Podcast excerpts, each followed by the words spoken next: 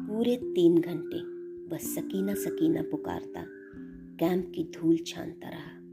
लेकिन कहीं भी उसकी जवान इकलौती बेटी का पता नहीं चला। चारों ओर एक धांधली सी मची थी।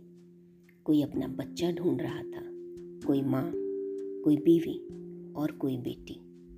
सिराजुद्दीन थक हार कर एक तरफ़ बैठ गया और अपने दिमाग पर ज़ोर देकर सोचने लगा कि सकीना उससे कब और कहाँ बिछड़ी थी।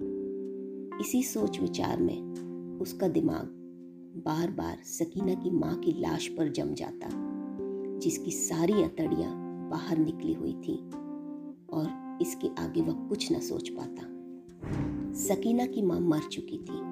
उसने सिराजुद्दीन की आँखों के सामने दम तोड़ा था, लेकिन सकीना कहाँ थी? जिसके बारे में सकीना की माँ ने मरते समय कहा था मुझे छोड़ो और सकीना को लेकर जल्दी यहाँ से भाग जाओ। सकीना उसके साथ ही थी। दोनों नंगे पाँव भाग रहे थे। फिर सकीना का दुपट्टा गिर पड़ा था और उसे उठाने के लिए सिराजुद्दीन ने रुकना चाहा था।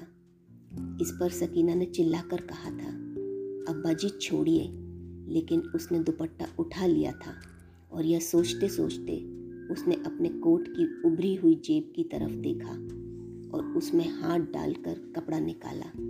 सकीना का ही दुपट्टा था। लेकिन सकीना कहाँ थी?